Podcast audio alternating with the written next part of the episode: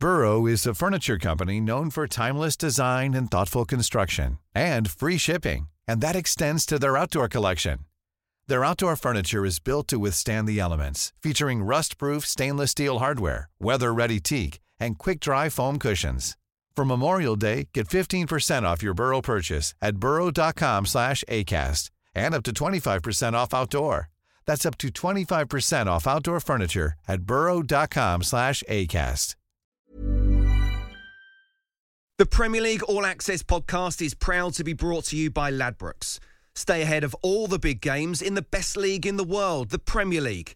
With the latest odds, form guides, expert opinions, and more, the fans are the players at Ladbrokes. Are you in? Let's go. Play at ladbrokes.com, 18 plus, begambleaware.org. T's and C's apply. This is a game day podcast from Talk Sport. 10 more Premier League fixtures to get through on the ultimate preview, the game day podcast from Talksport. Can Sheffield United revive themselves and end Manchester United's Champions League ambitions? Will Wolves emerge as Chelsea's stalkers for the top four? And can Frank's Blues take advantage of City's quick turnaround and hand Liverpool the title? Also, this week, how could a club of Arsenal's size slip out of the top half? They could be leapfrogged by Newcastle this week. And Arteta, is it too quick to judge, or does four wins in 13 Premier League games set alarm bells ringing? All on the podcast that almost draws attention to itself as much as Mike Dean's lockdown beard, the Game Day Preview Podcast from Talksport.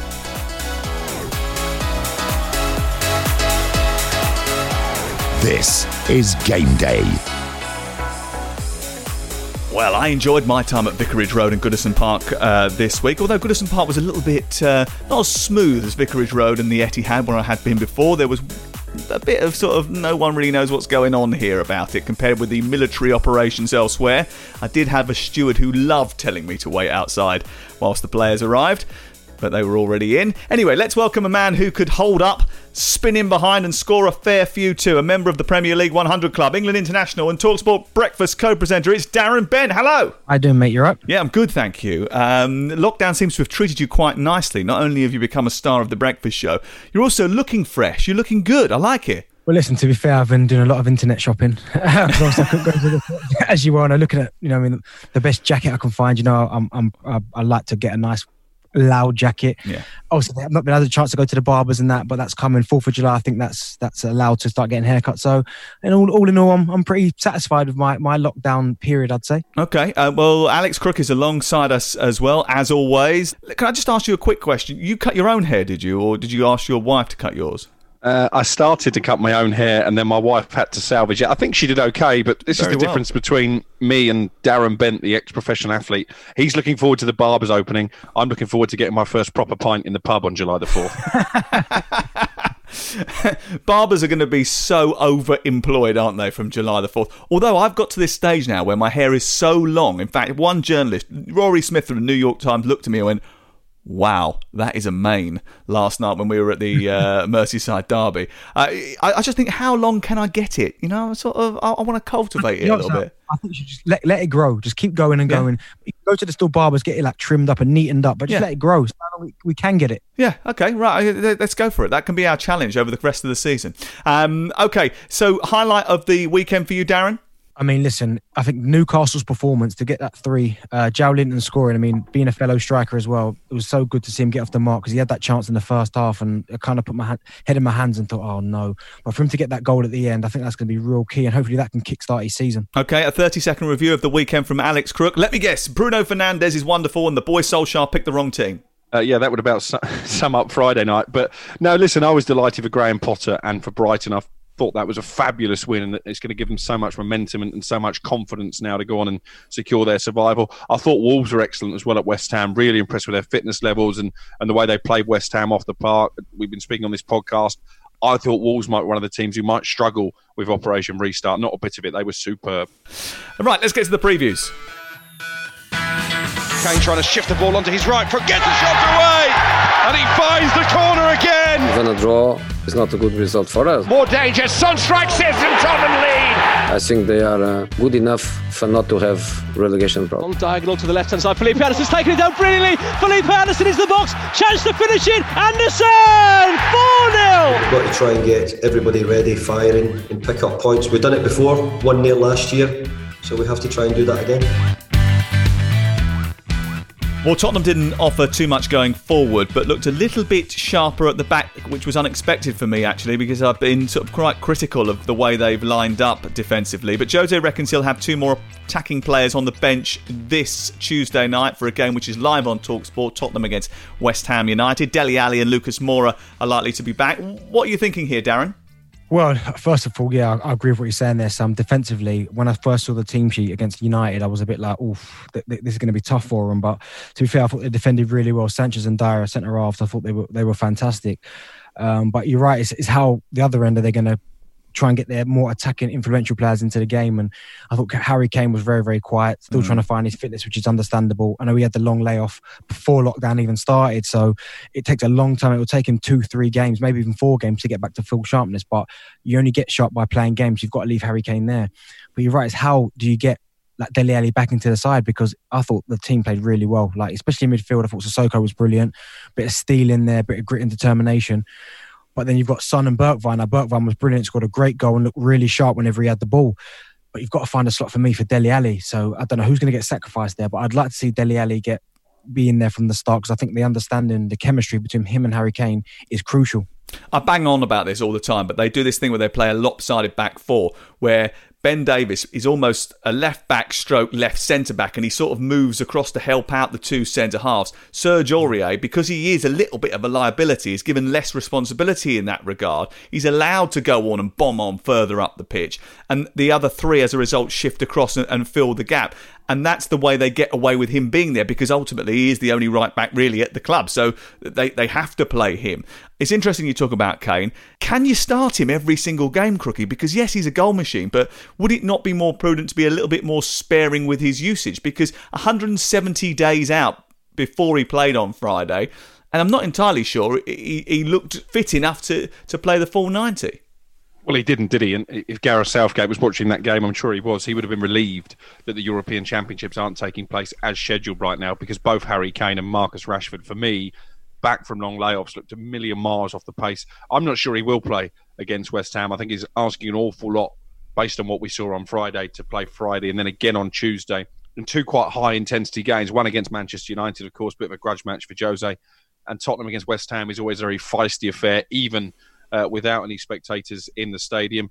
I was impressed with Aurier. Uh, I'm not sure he's the best defender in the world, but I think he's second only now to Trent Alexander Arnold in terms of assists from defenders. So credit to him for that. I think the game was there for Tottenham to win. I think the problem was they reverted to type Jose Mourinho once they got the 1 0 lead. He tried to sit back and then they weren't quite good enough for that. But I guess the question is if, you, if Harry Kane doesn't play on Tuesday night, who does play up front? Maybe you could move uh, Steven Bergwijn inside. He's been a really good signing since mm. he hmm. came in in the January transfer window. I think they will try and find a way to get Dele Alli back in the team. So it's going to be fascinating to see what 11 Jose Mourinho picked. Yeah, there's quite a few attacking options for Spurs, even though they didn't create too much in the game against Manchester United. In contrast, West Ham United only created one chance against Wolves, missed it, but had injuries galore. A few of those should be back, but they look like a team that is lacking in confidence for me, Darren. There's there's good players in that squad. Anderson is a talented player. Fornals is a talented player. Jarrod Bowen works really hard. Lanzini's got talent in his boots, so is Yarmolenko. But maybe there's not enough legs, there's not enough cojones, there's not enough heart, there's not enough leadership in that squad to drag them away from the danger zone. Yeah, hundred percent, Sam. You're right. I think what they lack really is real hunger and desire for some of them players. Like you need more Mark Nobles, Declan Rice's, Michail Antonio's, maybe rather than like Lanzini's and Felipe Anderson's, because these guys are talented, as you said there. Lanzini, good, very good player. Felipe Anderson, Yarmolenko. These these guys have got these, this X factor where they can produce something special at any given moment. But I think that what's happened with West Ham is that with these players, you're seeing way too many four out of tens. That they might produce a nine out of ten once every ten games, and that's not enough for a team like West Ham, which is why they're in the, the bottom four five. So when you need to find somehow get some like kind of steel in there. But first and foremost, I like the Bowen sign, signing because for me, he's a typical type David Moyes player. Works really hard, he's determined to do really well. He might not be having his best game, but one thing you can rely on is that he's going to work hard for his mm. team. He's going to keep running. He's going to become a nuisance. Antonio as well. Do you know I mean? He's big, powerful, always never, never stops running, keeps working hard. And I think you need more of these type players. And I just fear that while obviously the, there's no fans in the stadium. I just fear that when West Ham come come down to some of these games where they've got to work really hard, it's going to be quite tough, and it might be touch and go about who's going to get it. I just worry about what characters they've got in the dressing rooms that are really prepared to roll up their sleeves and, and really give it a really good go. Because I only see two or three of them in that squad. Whereas I said, I see people like Felipe Anderson, Lanzini, these guys like luxury players. If your team's playing really well, then oh, fabulous. But when you need that kind of gutsy determination. I'm not quite sure West Ham have got too many of them in their squad. Uh, West Ham captain Mark Noble has said that he would have rather actually faced Spurs three months ago when they were without some key players like Son and Harry Kane, obviously. But I think they need to focus on their own issues, as you've already articulated. And David Moyes himself has got some some pondering to do because he's won two Premier League games in the 11 Premier League matches that he's taken charge of since returning uh, to the London Stadium. I know he's got to deal with the pack that he has been dealt with. I mean, has he actually got the players to get himself out of this situation, Crook, or, or, or is he uh, guilty with his tactics of not bringing the best out of them? What's what, what's the view? Do you think? Well, on paper, the squad is talented enough. There's no doubt about that. That, that they, they shouldn't be down there in the first place. But Darren's right to put the emphasis on the number of flair players they've got, and maybe as a result, the lack of heart in the team. But I think they're going to just about be okay because there will be three worse teams than West Ham. But that new manager bounce they were hoping for when they reappointed David Moyes hasn't happened. And it's going to be really interesting to see what he does in the summer to revamp that squad. It's disjointed for me. It's unbalanced. There's too many number tens. They're defensively shaky. I think there's a lot of problems there. I really do. 8.15 kickoff on Tuesday night. It is Tottenham against West Ham United. It's live on midweek game day. Is there any, we any chance of talking about that or what? That is all I'm looking at. I'm not looking at anything else. Um, if it gets to the situation um, that we're, we're one or two games out and we're still in a fantastic position, then we'll possibly talk about that. But at this, at this particular moment, we've got a quarter of the season to go. I'm sure that you've seen uh, the fixture list and uh, I'm sure you, you, you recognise, Andy, that there's some incredible challenges in front of us. Chris Wilder doesn't want to talk about Europe, doesn't want to discuss the first half of the season. Is he right to dismiss those things, Darren, or is he just frustrated and maybe even feeling a little bit of pressure? I can understand why he's a little bit irked by some of the decisions that have gone against him since the restart, but his team create nothing. Yeah, I mean, listen, the, the, the game against Aston Villa, it was there for all to see that it should have been a goal. You, you can't hide that fact, but at the minute with, with Chris Wilder, before the lockdown, defensively they were so strong. I mean, I know, listen, I know they've, they've lost a couple of players. I think Jack O'Connell, he's, he's not been he's not been there, and he's mm. a big big player for them. But at the minute, they seem defensively so frail. Like against Newcastle, I've never seen a Chris Wilder side, well, not for a long time, be so open. And this is before they even had, went down to 10 men. Like St. Maximin had a few opportunities. Almiron was running wild. Joelinton had the big chance at the very start when he, he kind of went to side full it in and he, he kind of hit both feet and the keeper saved it. But yeah, that was that moment when we were all laughing at Joelinton and, and going, you know, he, oh, he's, he's, missed another great chance or whatever. Uh, and in fact, someone sort of sent me a tweet saying, "Oh, Joelinton," and I went, "Yeah, he is bad." And then about ten minutes later, he's got John Egan sent off and he scored the clinching goal. Yeah, I mean, I, I, being a fellow striker, I'm so glad that he got his goal. But you're right, when he missed that chance, it was a bit like, "Oh no, here we go again." But as far as Chris Wilder, I mean, I'm sure he's trying to manage expectation, but it was probably hard for him before the lockdown for him to be able to do that because Sheffield United were getting all the, the plaudits. You know, I mean, defensively they were. I think they kept one of the. I think it was only Liverpool have kept more clean sheets than them. Everything was playing well. They were talking about some of their players representing England and him being manager of the year. And ever since after lockdown, they've seemed they've seemed to come away from them principles. So I, I guess it's a, a, little bit of pressure's got to the players. But as I said, they've, they've lost key players and also. But I think they need to get back to what they were doing from before lockdown because defensively, as I said, they were so strong before. But they've come out in these two games against Villa and um, Newcastle and they're complete opposite. So I think they need to get back to basics. Manchester United's technical f- uh, flexibility was a great asset on Friday night, Crook. Um, and with Chelsea playing against Manchester City and potentially dropping points, I mean, it, it's quite a high possibility that they will do.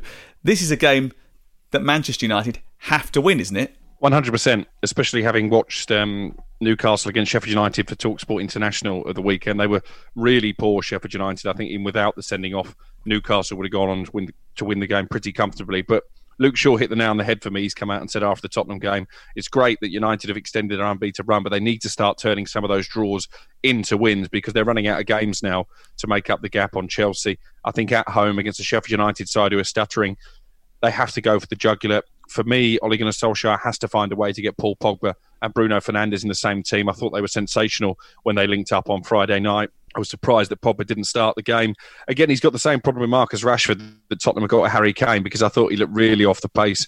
And I wonder would he play this midweek? The issue they've got there is that if Marcus Rashford doesn't score, you're reliant on Anthony Martial, and he was a spectator on Friday. He has good games, he has bad games. He's not consistent enough. Maybe Ighalo might get a, a go from the start against Sheffield United and maybe try and bully them. But I think Pogba and Fernandes will play together, and I think United have to win the game. If they don't, I think the top four is probably gone. Uh, Greenwood scored against Sheffield United, didn't he, earlier in the season? He's another candidate for that role. Um, can you start Fernandes and Pogba in the same team without sacrificing the defensive solidity, Darren? How does he find a formula to get both those two into the starting 11?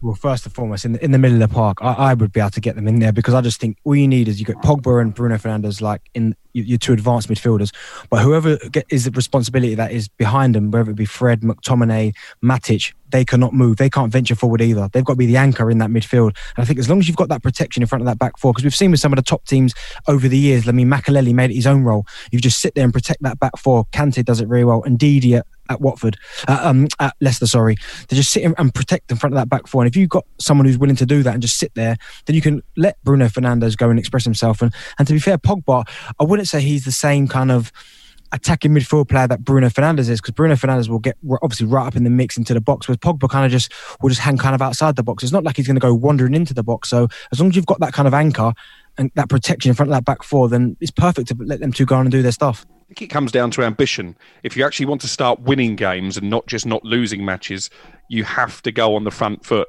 It's always been the way at Old Trafford attack, attack, attack. And by sending out a team with Fernandes and Pogba in midfield, you're sending out a message we are going to try and win this game. And I think against Sheffield United, they should be good enough to do that, especially the Sheffield United that we've seen since the restart.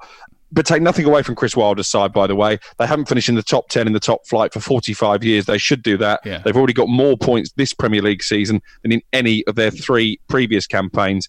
They might not pick up many wins between now and the end of the uh, revised season. That doesn't mean it hasn't been a terrific year for them. Yeah, it has been. I mean, taking chances has got to be important for them, though. Sheffield United, they created zip against Aston Villa.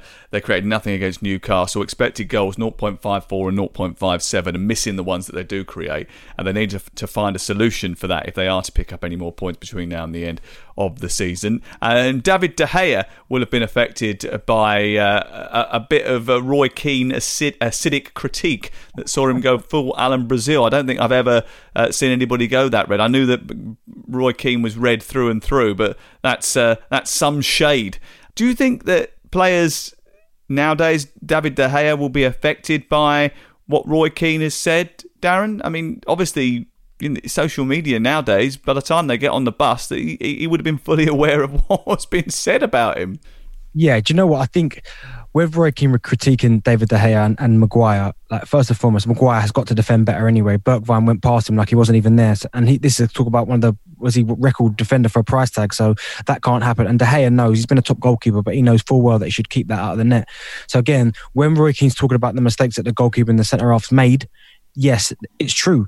But I think the, the point where I think the play will affect a player will be when Roy starts talking about how he'll be swinging punches. I think that's when you, have got to draw the line. I think certain players in certain situations, especially some of the ones I would have played with, probably would have got on the phone to Roy and said, listen, what do you mean you'll be punching, swinging punches and stuff? They wouldn't have accepted that. I mean, I don't think Maguire and De Gea are that type of person, but I think when you cross over the line and start talking about, you know, physical, physically punching somebody, I think that's when you overstep the mark a little bit. But you're right in what you're saying there, Sam, is that these players would have known it. When they've had their showers and they got their phone out, it would have been all over their phone, social media. So they would have known what to expect. Would you have phoned him?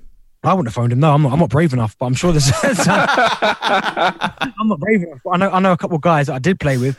As soon as they would have, I know. I know guys. I played with guys in my career. Well, he was your coach as well. Remember Roy Keane? He was, but still, I, I've played with guys that even if a pundit had said they had a bad game, didn't say about punching them or anything, just had a bad game, didn't play very well, they'd be on the phone to them saying, "Well, who who do you think you are? Like, right about you never made a mistake." So as I said, it's um, I, oh, I understand the whole critiquing about the save and the defending, but I think you cross the line a little bit when you start talking about you'd be throwing punches in the change room. David De Gea has become the master of that perplexed look as a goal goes by him that was blatantly his fault. It was to say, what happened there? What? Sorry, mate, it's happening on a regular basis. He was rubbish at the World Cup. He was rubbish last season. He's been rubbish this season. And it's a problem for Manchester United because their best goalkeeper is on loan at Sheffield United. They've given David De Gea a new contract. If that stunts the development of Dean Henderson, they end up selling him to another club what does that say about the long term planning? Because he should be Manchester United number one, if not next season, then certainly by the year after. You've gone almost as red as Roy Keane.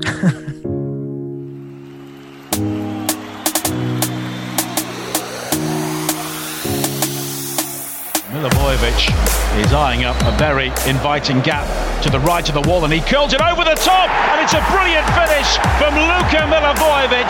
That's why he's been brought back into this Crystal Palace team for set piece quality like that. Oh, given away by Simpson and won by Mane edge of the area. Oh, he puts it behind Salah who had the great chance to shoot. He does manage to get the shot away and score and level things up for Liverpool. Joel Ward sidesteps King and clips it wide towards Kouyaté. Clever dummy from him to create the space for Zaha now down the left hand side. Van Aanholt on the overlap is in behind Harry Wilson. A low ball across the face of goal, and Ayew is there to slide in the second. A brilliant Crystal Palace goal, and Bournemouth there were simply chasing shadows. It's been a dreadful start to the resumption for them, but Crystal Palace heading for four successive victories.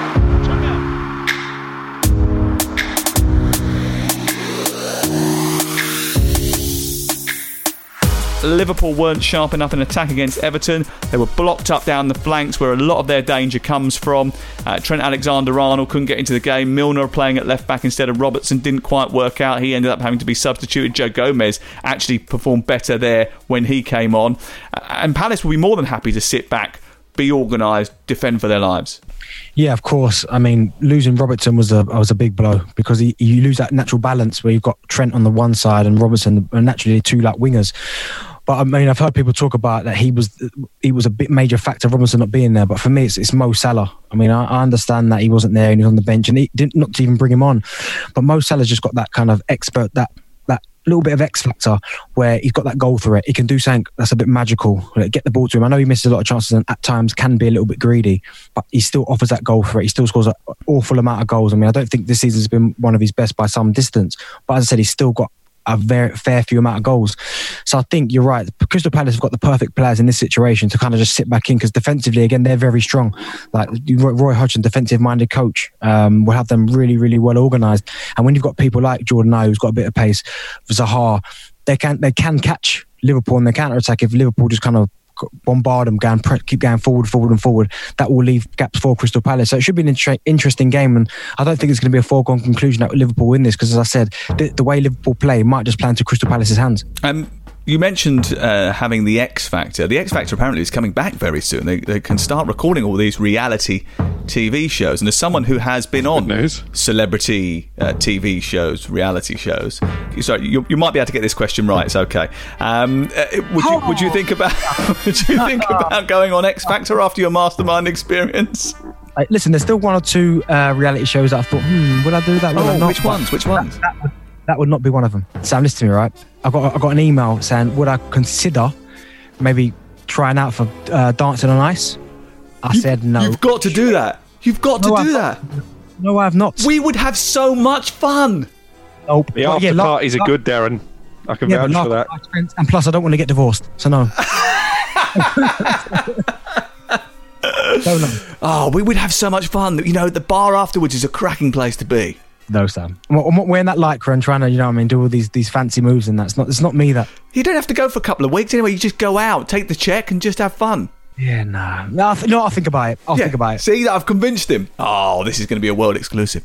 You get to share a bowl of Twiglets with one of the Chuckle brothers in the bar afterwards. That's one of my career highlights.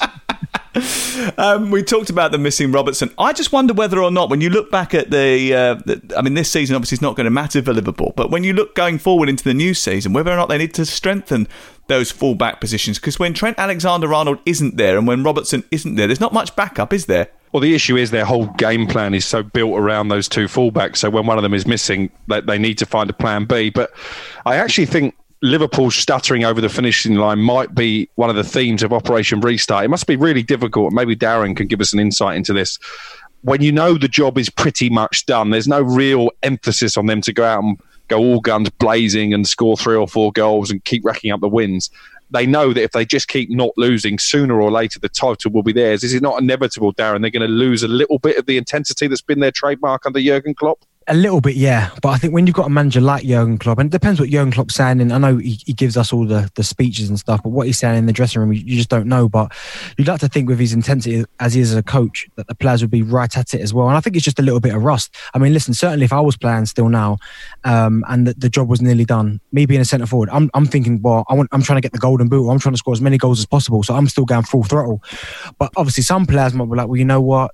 Some might be carrying injuries and thinking, well, the job's nearly done everyone in every team has got some kind of self kind of preservation, kind of motivation that they want to get out for themselves. And I said, me being a centre forward, I'm going right to the last day of the season at full throttle because I'm thinking I want to keep racking up more goals, more goals, more accolades, and, and that's how you, that's how you've got to be. I'm sure if Mo Salah was playing yesterday, would got on the pitch, he'd have been trying to score as many goals as possible because he wants to try and win that golden boot. Um, I don't know if you heard the brass section at Goodison Park at the weekend. We had an odd saxophonist playing Baker Street and Love Will Tear Us Apart on repeat uh, over and over again. He only had two songs and he just kept playing them back to back to back on for his, 90 minutes. Yeah, yeah, for 90 minutes.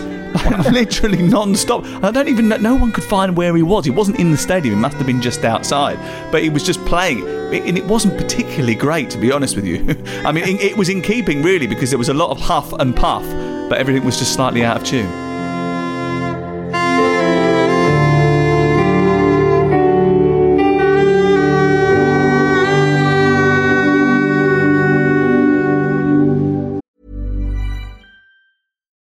Quality sleep is essential. That's why the Sleep Number Smart Bed is designed for your ever evolving sleep needs. Need a bed that's firmer or softer on either side? Helps you sleep at a comfortable temperature? Sleep Number Smart Beds let you individualize your comfort so you sleep better together. JD Power ranks Sleep Number number 1 in customer satisfaction with mattresses purchased in-store. And now save 40% on the Sleep Number limited edition Smart Bed for a limited time. For JD Power 2023 award information, visit jdpower.com/awards. Only at Sleep Number stores or sleepnumber.com. Hiring for your small business? If you're not looking for professionals on LinkedIn, you're looking in the wrong place. That's like looking for your car keys in a fish tank. LinkedIn helps you hire professionals you can't find anywhere else, even those who aren't actively searching for a new job but might be open to the perfect role. In a given month, over 70% of LinkedIn users don't even visit other leading job sites. So start looking in the right place. With LinkedIn, you can hire professionals like a professional. Post your free job on linkedin.com slash people today. The Premier League All Access podcast is proud to be brought to you by Ladbrokes. There's a lot more to those 90 minutes than what goes down on the pitch – with the latest odds, form guides, and expert opinions, you'll know the score with Ladbrokes. Odds update on Talk Sport with Ladbrokes. Are you in? Let's go. Play at ladbrokes.com, 18 plus, begambleaware.org. T's and C's apply.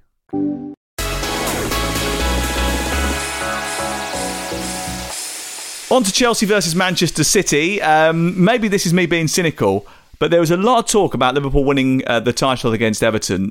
I-, I didn't ever think that that would happen because Manchester City were playing Arsenal in their game back. Crystal Palace was the one I'd picked, and, and, and that's the game that I'm going to because I thought that was going to be the moment that they, they pick up the title. But do you know what?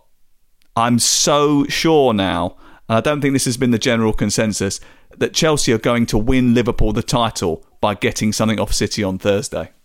Are you saying you only turn up at the big games? no, uh, no. I was just, you know, I, I thought this was going to be the, the moment that they lifted the trophy or, or secured the title, and we, we, wanted to be there for that. But I don't think that's going to happen now. And I do think that it's it's it's possible. Look, if Chelsea don't win, the early momentum that they they got this weekend could be sort of gone and dissipated. And let's not pretend that they were perfect in that game. They bossed it completely against Aston Villa, but didn't test Nyland enough for me, and, and conceded another sloppy goal. Um, it lapses that won't be permitted, Darren, against Manchester City. I know because Manchester City are ruthless, but I think out of all the teams that have performed um, since this lockdown period came back, you'd have to say Manchester City looked the, the most accomplished. I mean, it was straight out of a training ground exercise, the game, the way they pass and move. It was exactly like you do on the training ground. They were absolutely fantastic. But Chelsea have got to use that momentum. Do I think they can beat Manchester City? I'm not quite sure. I still think Manchester City will, will get that result because I think they've handled the occasion probably better than anyone. And as you said there, for all the good play that Chelsea did against Aston Villa, kept possession, worked it really, really well. There wasn't that really that many efforts on goal. So that's a real concern. Does he bring Tammy back? You know I mean? He's got, I mean, listen, he's got a, a, squad to choose from, some real talented players there. But to say that they that they could probably possibly beat Manchester City at the bridge, I, I think Manchester City, as I said, have handled the situation better than anybody. I said they look right at home playing with no fans, so I, I'm not quite sure Chelsea will get something there. I thought it was interesting just how much intensity they played with, particularly in the first game back after lockdown. And do you know why? I think it might be Pep Guardiola, particularly when he was manager at Bayern Munich. He knows how difficult it, it is if you go into a big Champions League game undercooked that the players can suddenly go from first gear to fifth gear. I think he's determined to get Manchester City to the boil right in time for that mini tournament when the Champions League resumes. So I, I think we're going to actually see Manchester City putting some teams to the sword quite dramatically between now and the end of the season. Do you think, though, they'll have to heavily rotate again because they're playing a third and then a fourth game in 10 days with their FA Cup fixture coming up at the weekend, Darren? Yeah, I think the FA Cup, no disrespect to the FA Cup, but I think Manchester City will play a lot of their kind of second string, which is still probably most teams' first string. So I think in that in them regards, I think they'll be fine. But I, I think I agree with Crookie there. And what he's saying is that he, they want to win that Champions League. We don't know what's going on with him next season with the Champions League. So I think he's going to be going hell for leather to try and get it, done this year. And I think he knows, especially in that Champions League, if you go into the like they did against against Spurs in that first leg, they went in there and even in the second leg, to be fair, they didn't really get out the, the traps too quickly. And Spurs, bang, bang, all of a sudden scored two and it's uphill battle. So I do think you're right. The next couple of games, are going to really start putting some teams to the sword. And I think by the time uh, the Champions League comes around, they'll be at absolute maximal capacity, I think. Okay, time for our 45 seconds no notes preview, the rivalry roulette that tests our experts' knowledge. Darren, are you confident about this? Yep, let's go. Looking forward to it. Okay, Lucy, the producer, will randomly draw out each of the three matches she's allocated for one of us to preview, turn by turn, in 45 seconds. Lucy, what you got for us? Okay, so this week I don't have my plant pot because I couldn't bring it into work without giving getting funny looks. Okay. So I'm going to go for some jumbled up paper on the desk. Okay, could have you not got like a randomizer uh, on, on, an app or something like that? You're so adept with these sort of uh, technological solutions to your love life, so I thought maybe you could uh, try and sort out a randomizer app, maybe. Right, we I, I t- spoke to you about this. Don't bring up Tinder again. First of all. Secondly, it's just nice to have the paper in. It's nice sounding as well. Oh yeah, okay, good sound effects. Yeah. Lucy, walk into the office, tell the boss, no expense spared here. We want our own velvet bag. We want our own nice shiny balls that we can do this properly, like they do in the FA Cup. Go on, go and do it now. right, have we finished faffing around, and can I start this now? Yeah, go for it. So grumpy. Okay. Sam, you're first. Oh right. Oh. And you've got Norwich v Everton. Time starts now. Um, neither of these two really have got anything to play for because Everton, who I thought actually did very well defensively against Liverpool on Sunday evening, probably can't get into the European places, unlikely to uh, leapfrog those above them, especially the likes of Wolverhampton Wanderers and Manchester United. Um, Norwich, I think, are down. Uh, their performance on Friday night against Southampton was nothing short of abysmal. They'll be better in the game against uh, uh, Everton, but they haven't got much chance of breaking down that defensive if Carlo Ancelotti has got them as well drilled as he had them for the Merseyside derby. They do sometimes have lapses in co- uh, concentration, as was shown just before lockdown when they lost 4 0 to Chelsea, but ultimately, I think they'll be too strong for a Norwich team who defensively look weak, um, don't finish many chances, don't create many chances, and Calvert Lewin will certainly fancy it against that back line. Only Alisson stopped him from scoring on uh, Sunday night and earning the toughest three points in the derby. So I think they're expected to travel down to Norfolk and come back with th- the three points and a few more goals. Uh, is that, Going on a, for an extra 10 seconds again. I can't. A, how, what, what, how do I know? I haven't got a timer. How am I supposed to know? She shouted, stop. Oh, I didn't hear that. Gee. It, it, it wasn't there. It wasn't there. You, you, you need to get a little bit more authoritative with your voice. You could just time yourself like I'm going to do. Look, you've got a stopwatch on your phone. Just press start and stop, mate. It's pretty easy. Oh, look at that. Another one with technological solutions to everything. Right, Crook, you're next. Oh, come on. And I think you'll be happy with this one. I won't claim it's a fix. You've got Leicester v Brighton. Any time starts now. I think this is a fascinating game. As I've already mentioned, I think Brighton and the confidence they'll take from that last scuff from that last gasp victory against Arsenal. They should really go on now. They're five points clear of the relegation places. They should be looking up the table, not down it. Leicester may be a little bit ring rusty in their game against Watford. I think Graham Potter will go there with a game plan. Will try and soak up pressure, hit on the counter attack. Neal Maupay tends to be a player who gets his goals in streaks as well, so I think he could be a thorn in the Leicester City defence. I wouldn't be surprised if we see a shock result here. I'm not sure Brighton are quite good enough to go and win the game, but I think they can certainly go there and get something from it. And again, the confidence that would give them, what a restart that would be for Graham Potter, who's had the time during the break to work on his principles, get the players playing he wants them to. I think good things ahead for the Seagulls. Extra five seconds there, okay. and, and he's got the stopwatch as well. So. Yeah. you, you, Crook, I think maybe you should time yourself. I don't know if you. I allow for the little stutter in the middle. Oh yeah, yeah, because you want her to edit it to make it make you sound better. She's not going to do that, by the way.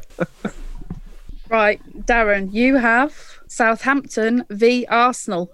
Any time starts now. Uh, Southampton versus Arsenal it should be a real fascinating game. I mean, Arsenal on a dismal run at the minute, back-to-back defeats. Looked less than impressive against Brighton. Had the opportunities, but didn't take them. So many different factors in the Arsenal squad with the David Luiz situation, the Özil situation, Aubameyang with his contract wants more money. So I think that might play against them. Southampton, on the other hand, had a fantastic result against Norwich, completely dismantled them. Danny Ings looks as sharp as he did before the lockdown. You always kind of worry about when you have a long layoff, can you come back the same player? Would he, to me, look better than he did before in the lockdown? Nathan Redmond's now starting to find his form. Um, and it coincided with Ralph Hasenhüttl signing his new contract. I think that was important. He said he wanted to make sure they were mathematically safe before he signed it, but he's obviously been convinced to sign it now, and it seems to be absolutely massive because to me, Southampton look like they're the way they finished lockdown. Look at that! Oh, he was brilliant. It, not only did he fill the time, no fluffs, he just went straight through it and picked out the key points. By the way, I do think Danny Ings will be licking his lips at playing against oh, that Arsenal defence. I'm there for Talk Sport. I'm really looking forward to it. I think again, Arsenal could be on the end of the one of the stories of this round of midweek fixtures. Darren, the wrong you, reasons. you would love to play against that Arsenal defence. I promise you, Sam. Right, and this is no word of a lie.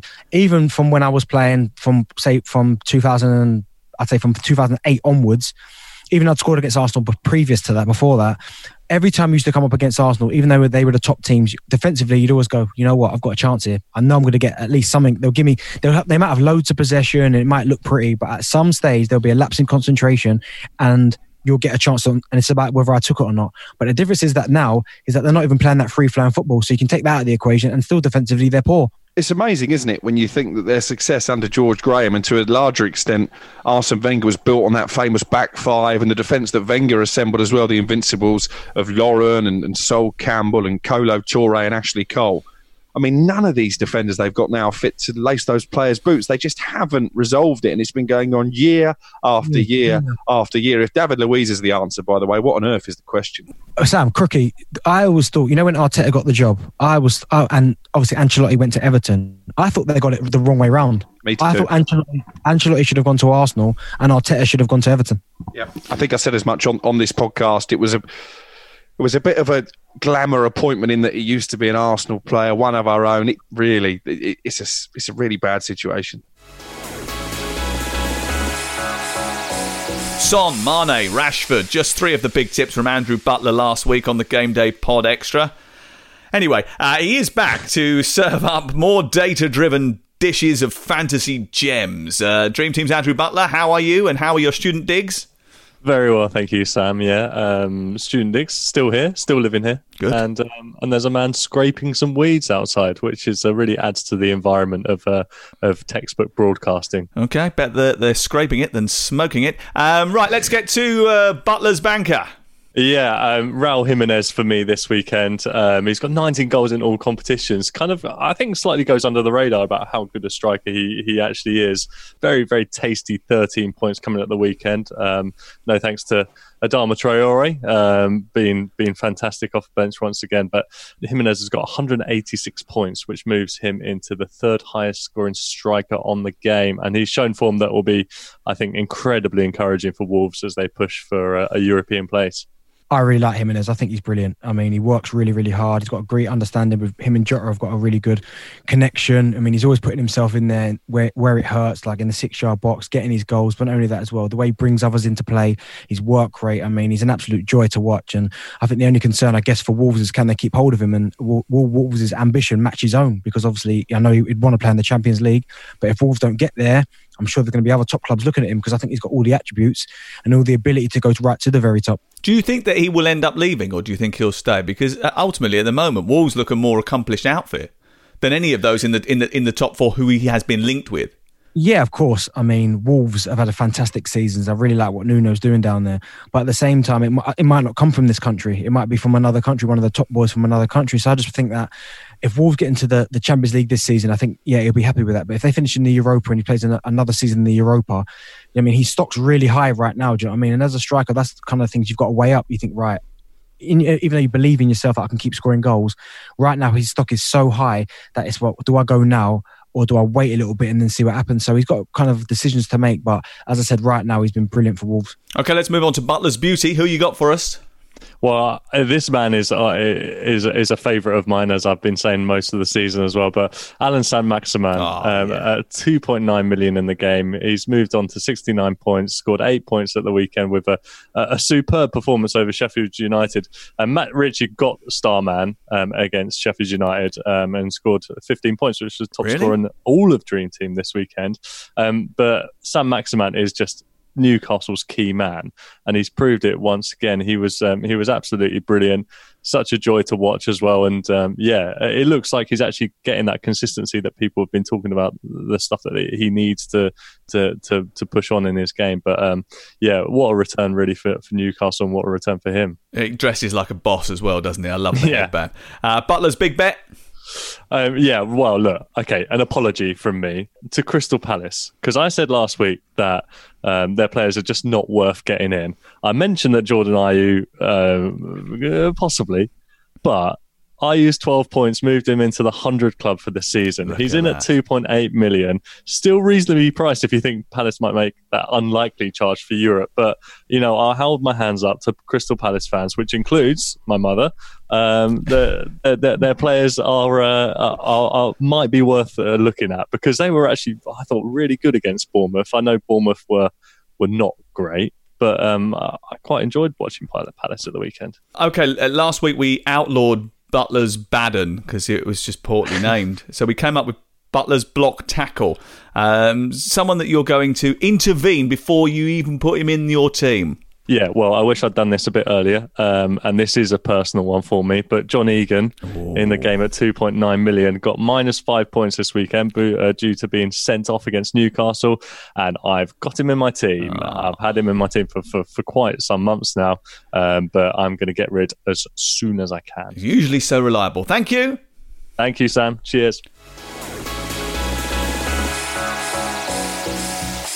Three more games to look at on the Ultimate Preview, the game day preview podcast from Talk Sport. We've got live commentaries this week across the Talksport network. Go to talksport.com to find out the schedule. Darren Bent, the former English striker, and Alex Crook are with me. Uh, let's have a look at Wolves against Bournemouth. And uh, Crook, I know that you were particularly upset about Bournemouth's performance on Saturday evening. Did you see that coming after trumpeting Eddie Howe's coaching abilities? No, I really didn't. And, and I don't know about Eddie himself, but I feel proper mugged off by what I saw in that game. For weeks now, including on this very podcast, I've been telling anyone who'll listen that Bournemouth will be one of the big winners for, from Operation Restart. They've got the majority of their injured players back. They've had time to regroup. I thought, as a supposed footballing side, in inverted commas, that the behind closed doors scenario would play to their strengths. How wrong was I? Uh, we all know Bournemouth is famous for miles and miles of sandy beaches their players may as well have come on wearing Bermuda shorts and flip flops on Saturday. For that opening 25 minutes in particular, you'd never have guessed which of the teams were fighting for survival. Palace were organised, they were disciplined, they were hungry. All of the things that Bournemouth weren't. And never mind about Ryan Fraser not being committed to the Cherries cause. You could level that at probably 10 of the 11 players. I would make an exception for David Brooks, yeah. who was quite scathing of his team's performance after full time. You could see his frustration on the pitch as well. And I find it all really sad, having witnessed at first hand their miracle climb from League Two and the brink of bankruptcy into the Premier League. They've been there for five seasons.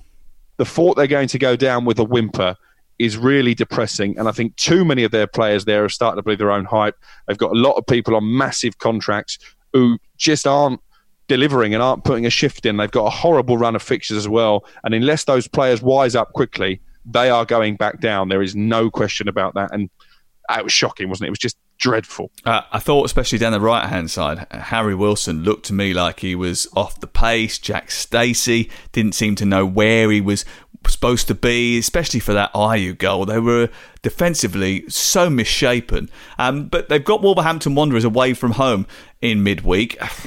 Darren, and Wolves, we've spoken about Jimenez already and his impact, but defensively, I mean, if, if Bournemouth were struggling to break down Crystal Palace, they ain't going to have too much joy against a Wolverhampton Wanderers team that don't concede many goals either. No, you're right. You know, I mean, Conor Coady, fantastic. Boly, um, Doherty at the back as well. Them, them three have been absolutely fantastic. I mean, it's so tough to break down, as you said, and, and when you add that to the mix of them going forward, you'd have to say that it's going to be a real tough game for Bournemouth. I mean, you, you look at what Wolves brought on Neto and Adama Traore. Now they, they could just turn games quite quickly as they did when they came on. So I, I fully expect Wolves to win this, and and this is probably the, the worst matchup that Bournemouth could possibly asked to come up against because defensively they're quite suspect Bournemouth, but Wolves going forward on their counter attack as well.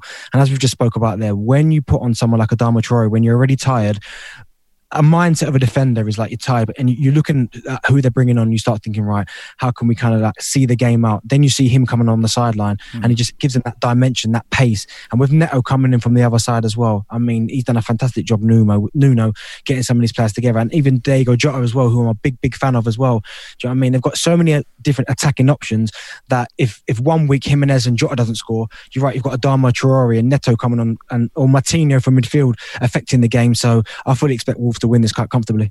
There's a big stat that's against Bournemouth of their last six Premier League games when they've had more than 50% possession. They've lost every one. They've scored once. They've conceded by the bucket load. Wolves have given up more than 50% of possession in each of their last four Premier League home games. They love to hit on the counter attack you can only see one way this is going. Uh, we mentioned last week on the pod that they come strong in the second half of matches as well, and the fact that there's no crowd at Molineux means that they can almost play it like an away game. Uh, Newcastle against Aston Villa. Uh, quickly, Alex Crook on that one. Newcastle have got Steve Bruce in charge, and, and Steve obviously was the former Villa manager until about 18 months ago.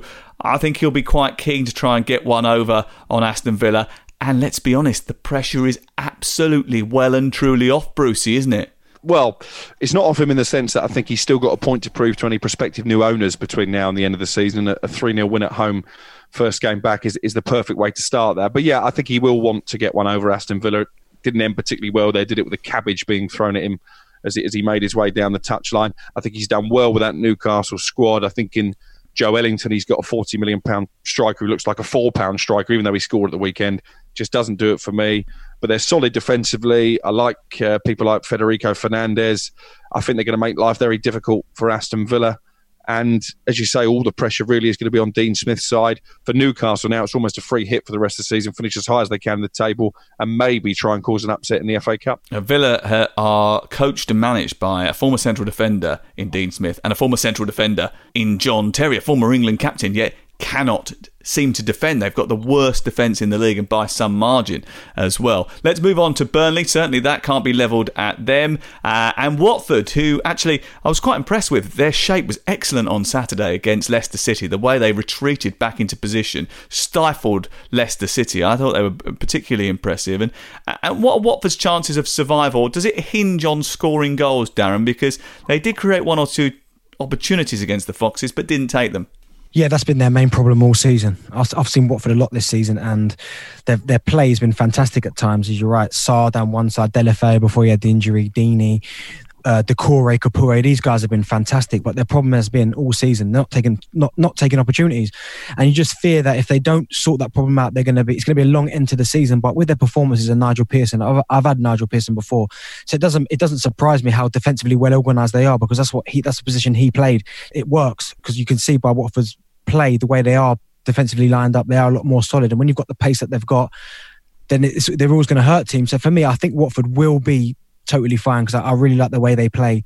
But they've just got to sort out this this thing of taking their opportunities. They've got to take their chances because a lot of the games as well, they're on top, they're, they're comfortable. But when they don't score in that period, ultimately they might give up another chance and end up conceding. But I don't expect Watford to, to struggle towards now and the end of the season. I do believe they will stay up quite comfortably. Nigel Pearson was brilliant at the weekend, apart from the fact that he was ribbing my shorts that I was wearing. Uh, but he was brilliant. What was that outfit, by the way? What was that? Some kind of bet? L- Lucy, we need to get a picture of this for the podcast. What on earth were you wearing? I'm not a fashion guru. Quite my clearly. word, Darren, you need to see this. Darren would have been shorts, impressed. chino and a shorts. blazer white t-shirt yeah. and a blazer. I've got the picture here of your outfit, Sam. So do you want me to get down to have a little look yeah, at it? if you want to. No, I, I need to see it. That's not bad, that Sam. I don't mind that. Yeah, Are you joking? See, I'm taking fashion points off this guy. This guy knows how to rock an outfit. You, on the other hand, Mr. Crook, haven't got a clue. Um, Darren, do you think you've done well on your uh, on your debut? Have you scored on your debut of the Game Day Preview podcast? I think I, I think we can say that you have. Uh, oh, that's good then. Yeah, like, nice little posting in. I'll, I'll Yeah. take one of those. Yep, yeah, nice. yeah, good. Right, okay. Well, thank you very much for uh, for joining us today, Darren Bent, former England international, Alex Crook. Uh, live commentaries uh, galore on midweek game day. Leicester versus Brighton, Tottenham versus West Ham back to back on Tuesday. Manchester United versus Sheffield United on Talksport at six o'clock on Wednesday, and Wolves against Bournemouth at the same time on Talksport 2. You can download the app and flick between the two, Talksport and Talksport 2. Very easy indeed. We will be back with Darren Lewis on Friday morning. Stay safe and work on those Mike Dean tribute beards. Yeah, you too, Jane.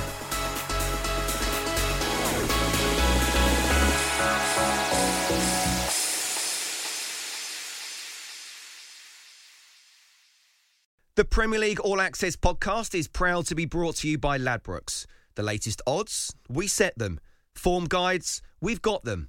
Expert opinions, we share them. The best fans in the world deserve the best. Be match day ready before the whistle blows with Ladbrokes. Odds update on Talk Sport with Ladbrokes. Are you in? Let's go. Play at ladbrokes.com. 18 plus. BeGambleAware.org. T's and C's apply. Even on a budget, quality is non-negotiable. That's why Quince is the place to score high-end essentials at 50 to 80% less than similar brands. Get your hands on buttery soft cashmere sweaters from just 60 bucks, Italian leather jackets, and so much more. And the best part about Quince, they exclusively partner with factories committed to safe, ethical, and responsible manufacturing. Elevate your style without the elevated price tag with Quince. Go to quince.com slash upgrade for free shipping and 365-day returns.